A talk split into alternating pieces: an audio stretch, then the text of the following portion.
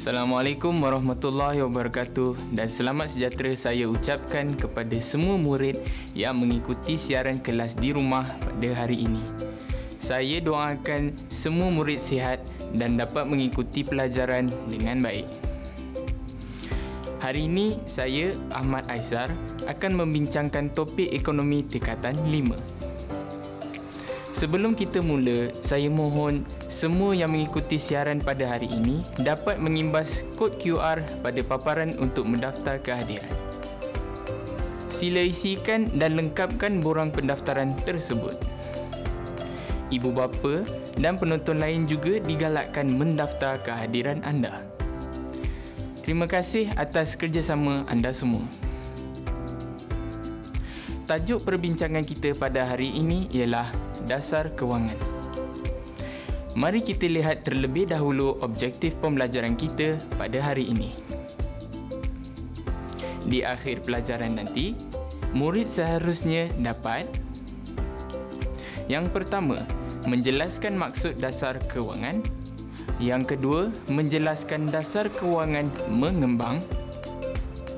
Yang ketiga, menjelaskan dasar kewangan menguncup dan yang keempat, menjelaskan sekurang-kurangnya tiga alat dasar kewangan yang digunakan oleh Bank Pusat untuk mengawal ekonomi. Jadi saya berharap murid-murid akan memberi tumpuan sepenuhnya semasa penerangan saya nanti.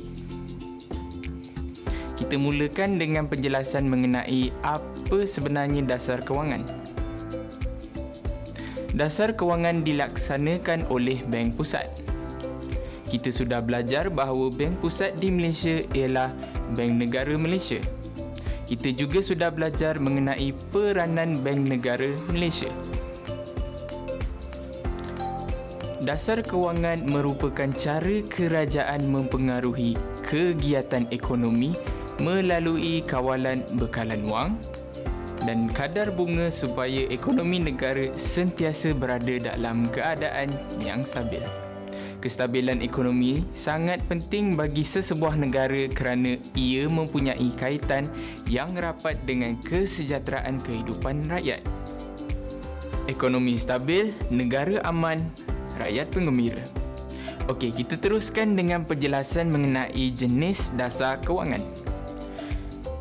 Terdapat dua jenis dasar kewangan. Pertama, ialah dasar kewangan mengembang yang kedua ialah dasar kewangan menguncup. Apakah yang dimaksudkan dengan dasar kewangan mengembang? Dasar kewangan mengembang bermatlamat untuk menambah wang dalam ekonomi. Dasar ini digunakan untuk mengatasi masalah kemelesetan, pengangguran atau deflasi. Apakah kesannya apabila dilaksanakan dasar kewangan mengembang? Apabila kerajaan melaksanakan dasar kewangan mengembang, penawaran wang dalam pasaran akan meningkat. Apabila berlaku peningkatan penawaran wang, aktiviti pelaburan dalam ekonomi akan bertambah. Susulan dari itu, pengeluaran barang akan bertambah aktiviti pengeluaran barangan dan perkhidmatan akan turut bertambah. Permintaan juga bertambah sebab peningkatan penawaran wang tadi. Sehubungan itu, semakin banyaklah peluang pekerjaan yang akan ditawarkan bagi menampung pertambahan permintaan untuk peningkatan pengeluaran kerana firma akan memerlukan lebih banyak buruh untuk mengisi kekosongan dalam aktiviti pengeluaran. Jadi, apabila peluang pekerjaan meningkat, sudah tentu membawa kepada penurunan kadar pengangguran. Murid-murid mesti faham ya, mengapa penurunan kadar pengangguran itu penting. Pengangguran merupakan salah satu faktor yang boleh memberi kesan buruk kepada kestabilan dan keamanan negara kita. Bayangkan kalau ramai dari kalangan pemuda-pemudi yang tidak mendapat pekerjaan setelah tamat pengajian ataupun tamat sekolah. kemungkinan besar akan meningkatkan lagi masalah sosial yang ada. Ramai pula yang akan menghadapi tekanan dalam kehidupan. Sekarang mari kita lihat kesan seterusnya hasil dari dasar kewangan mengembang. Apabila berlaku peningkatan dalam penawaran wang dalam ekonomi, pendapatan masyarakat akan meningkat. Semestinya kuasa beli pengguna juga akan meningkat. Hasil daripada peningkatan kuasa beli pengguna, permintaan agregat dalam pasaran juga akan meningkat. Akhirnya, kerajaan dapat memulihkan kemelesetan ekonomi. Jenis dasar kewangan yang kedua ialah dasar kewangan menguncup. Tadi kita sudah bincang mengenai dasar kewangan mengembang iaitu berlakunya penawaran wang dalam pasaran.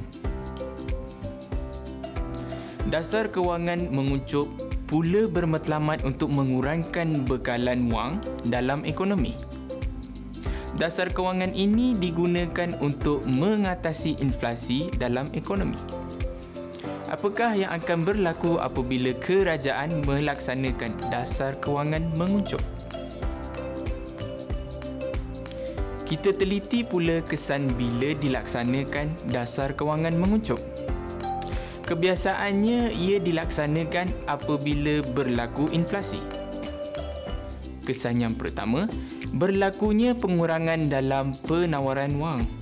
Apabila penawaran wang dalam ekonomi berkurang, aktiviti pelaburan dalam ekonomi juga berkurang. Seterusnya, aktiviti pengeluaran barang dan perkhidmatan akan turut juga berkurang. Ini menyebabkan peluang pekerjaan akan berkurang dan akibatnya peningkatan kadar pengangguran. Kesan seterusnya dari dasar kewangan menguncup ini ialah ia akan membawa kepada penurunan pendapatan masyarakat. Apabila berlaku penurunan pendapatan, bermakna pengguna tidak mempunyai tunai mencukupi menyebabkan kuasa beli mereka menurun seterusnya permintaan agregat juga akan menurun. Susulan daripada apa yang berlaku tadi tingkat harga umum juga akan menurun dan dengan ini kerajaan dapat mengatasi masalah inflasi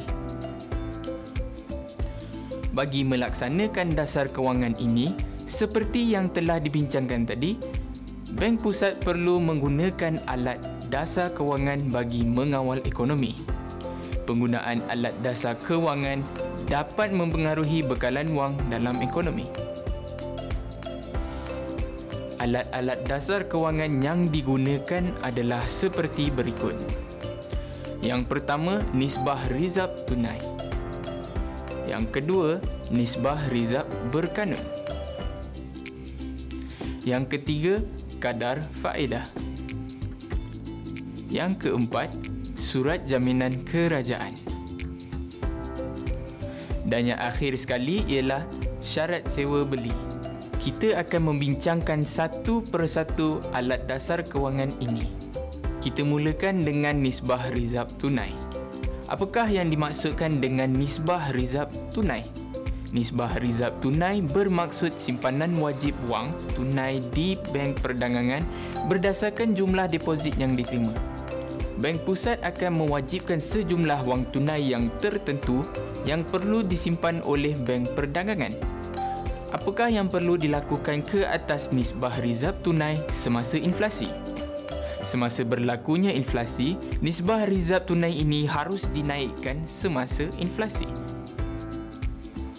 apakah kesan daripada tindakan tersebut? Kesannya, bank perdagangan terpaksa menyimpan lebih banyak rizab tunai yang menyebabkan keupayaan bank untuk memberi pinjaman akan jatuh dan jumlah pinjaman akan berkurang.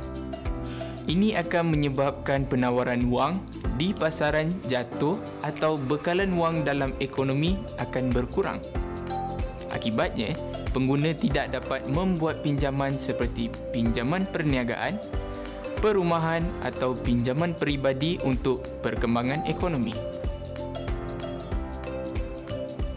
sudah tentu akan membawa kepada kejatuhan kuasa beli atau permintaan berkurang. Maksudnya, tidak ramai orang yang akan membeli. Akibat daripada ini juga tingkat harga barangan cenderung menurun. Hasilnya, inflasi terkawal dan ekonomi akan kembali stabil. Sebaliknya, apabila berlaku kemelesetan ekonomi, Bank Pusat akan mengurangkan kadar rizab tunai. Ini bermakna jumlah rizab tunai yang perlu disimpan oleh bank perdagangan tidaklah sebanyak semasa berlakunya inflasi. Ini menyebabkan bank perdagangan boleh menyimpan sedikit rizab tunai. Kesannya, memberi keupayaan kepada bank perdagangan untuk meningkatkan pemberian pinjaman kepada pengguna dengan meningkatnya jumlah pinjaman tadi, penawaran wang dalam pasaran akan bertambah. Seterusnya, kuasa beli atau permintaan masyarakat akan meningkat. Jadi, urus jual beli akan berlaku dengan lebih rancak disebabkan adanya kemudahan kewangan yang disediakan oleh bank perdagangan. Ini akan membolehkan kemelesetan ekonomi dapat dipulihkan. Alat dasar kewangan yang kedua ialah nisbah rizab berkanun.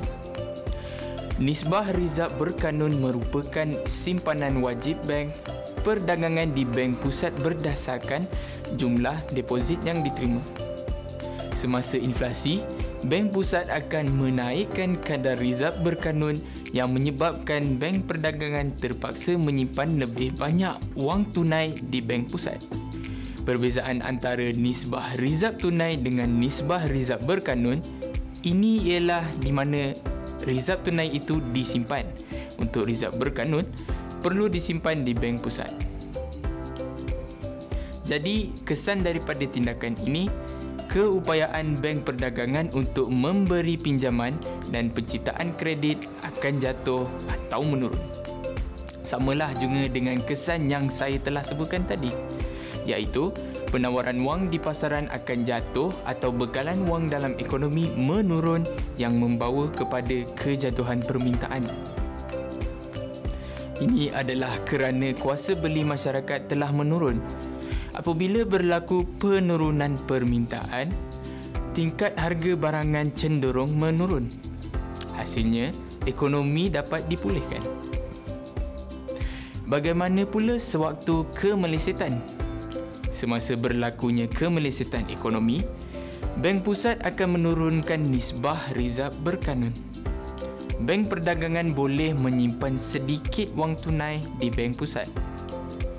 Kesan daripada tindakan ini, keupayaan bank untuk memberi pinjaman akan meningkat dan penciptaan kredit juga akan meningkat. Seterusnya, penawaran wang dalam ekonomi akan bertambah. Ini menyebabkan kuasa beli masyarakat meningkat. Sudah tentu susulan dari kesan ini, tingkat harga cenderung meningkat dan ekonomi dapat dipulihkan. Kesimpulannya, jika kita lihat alat dasar kewangan bagi nisbah rizab tunai dan berkanun, kita dapati perbezaan antara keduanya ialah di mana wang tunai disimpan sama ada di bank perdagangan atau bank pusat. Manakala kesan dari dasar yang dikenakan oleh bank pusat sewaktu berlakunya inflasi atau kemelesetan ekonomi bagi kedua-duanya alat dasar tersebut adalah sama. Murid-murid boleh faham? Alat dasar kewangan yang seterusnya ialah kadar faedah. Apakah yang dimaksudkan dengan kadar faedah? Kadar faedah merupakan kos yang ditanggung oleh peminjam semasa membuat pinjaman. Perubahan kadar faedah akan memberi kesan terhadap kos meminjam dan beban hutang peminjam.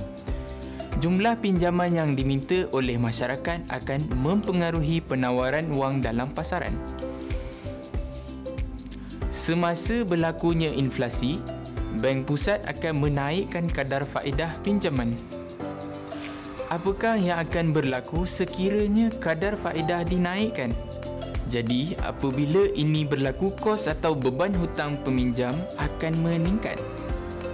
Akibatnya, tidak ramai yang akan mengambil pinjaman. Oleh itu, jumlah pinjaman yang dibuat oleh masyarakat akan berkurang.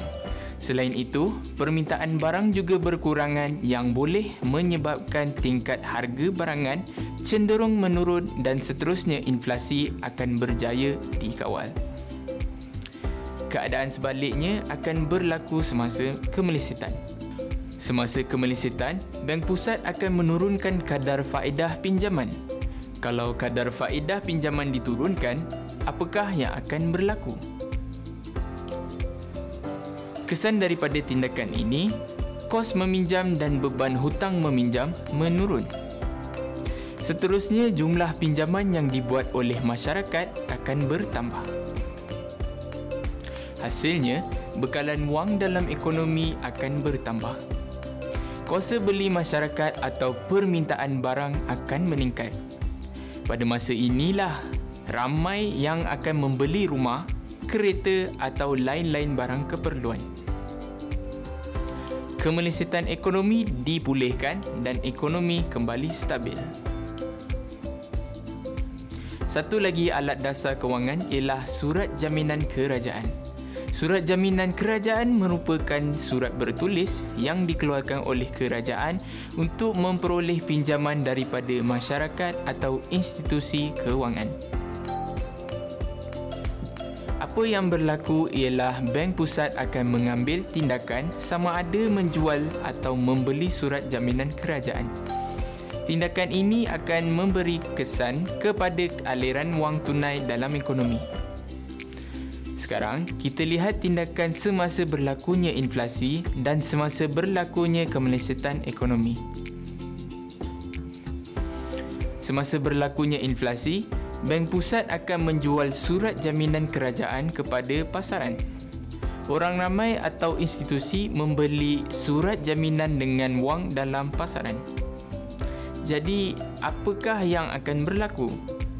Kesan daripada tindakan ini, aliran wang tunai dalam ekonomi akan berkurang keupayaan bank perdagangan untuk memberi pinjaman dan penciptaan kredit menurun. Seterusnya, kuasa beli masyarakat akan menjadi rendah, permintaan barangan berkurangan. Tingkat harga barangan cenderung menurun. Situasi ini akan membawa kepada inflasi dapat dikawal dan ekonomi kembali pulih. Sebaliknya, semasa kemelesetan ekonomi berlaku, Bank Pusat akan membeli surat jaminan kerajaan dalam pasaran. Orang ramai atau institusi menjual surat jaminan dan memperoleh wang. Kesan daripada tindakan tersebut, penawaran wang atau aliran wang tunai dalam ekonomi akan bertambah. Seterusnya, bank perdagangan berkeupayaan untuk memberi pinjaman dan penciptaan kredit dapat ditingkatkan. Dengan ini, bekalan wang dalam ekonomi bertambah. Kuasa beli masyarakat akan meningkat. Permintaan barangan akan bertambah. Tingkat harga cenderung meningkat. Seterusnya, kemelesetan dapat dipulihkan. Surat jaminan kerajaan ini mempunyai nilai tertentu yang memberi keuntungan kepada pembeli dan juga penjual. Bergantung kepada keadaan ekonomi semasa, penetapan penjualan dan pembelian surat jaminan kerajaan ditentukan oleh Bank Pusat.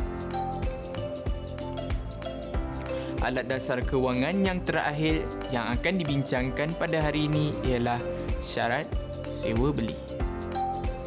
Syarat sewa beli merupakan syarat dan terma semasa membuat pinjaman sewa beli. Syarat sewa beli ini ditentukan oleh pihak kerajaan melalui Bank Pusat. Semasa berlakunya inflasi, kerajaan akan mengetatkan kawalan syarat sewa beli iaitu dengan mengurangkan jumlah pinjaman maksimum dan memendekkan tempoh bayaran balik pinjaman. Contoh, Sekiranya seseorang hendak mengambil pinjaman kenderaan, kadar pinjaman maksimum yang ditetapkan ialah RM200,000 untuk tempoh pinjaman selama 7 tahun sahaja. Sebelum itu mungkin dibenarkan sehingga RM300,000 untuk tempoh 9 tahun. Selain itu, deposit pinjaman ditingkatkan dan kadar faedah juga akan dinaikkan.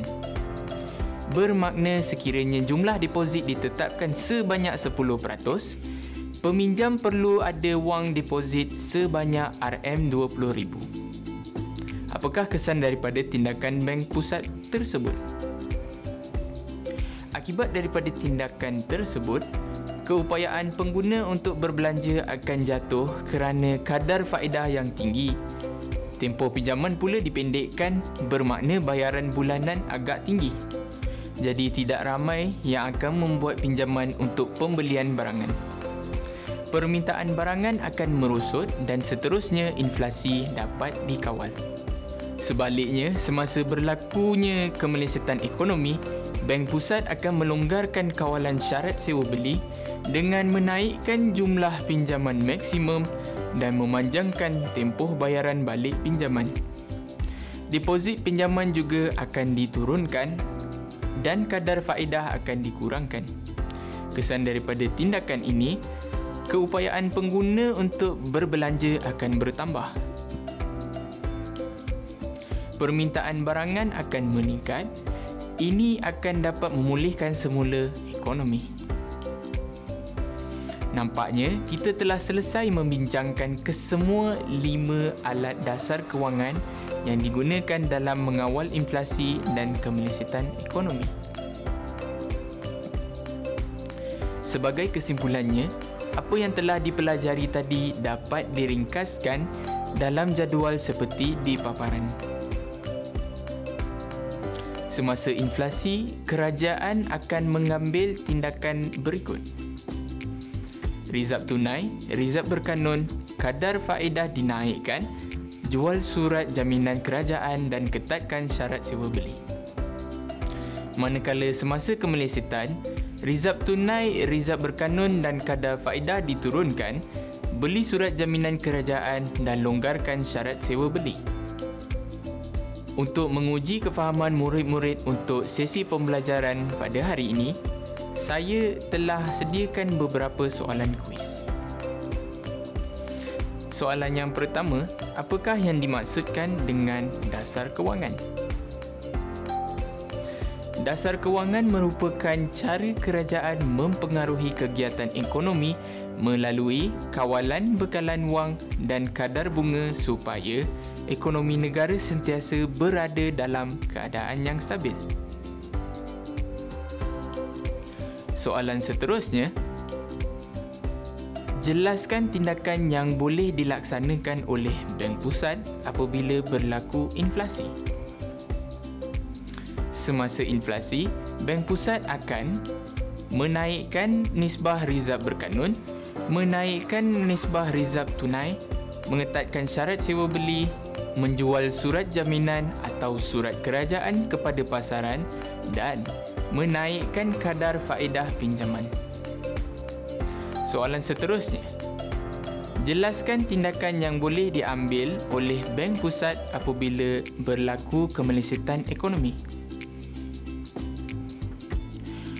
semasa berlaku kemelesetan ekonomi, Bank Pusat akan pertama, menurunkan nisbah rizab berkanun, kedua, menurunkan nisbah rizab tunai, ketiga, melonggarkan syarat sewa beli, keempat, membeli surat jaminan atau surat kerajaan dalam pasaran dan kelima, menurunkan kadar faedah pinjaman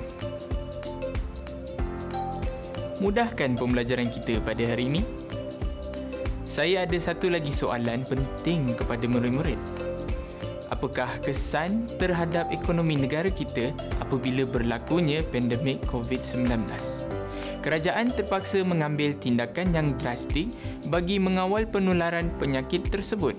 Selama tiga bulan kita tidak dibenarkan keluar rumah kecuali untuk hal-hal yang penting sahaja. Jadi, ramai yang tidak dapat keluar bekerja atau berniaga. Adakah keadaan ekonomi juga terjejas? Sudah pasti berlaku kemelesetan ekonomi.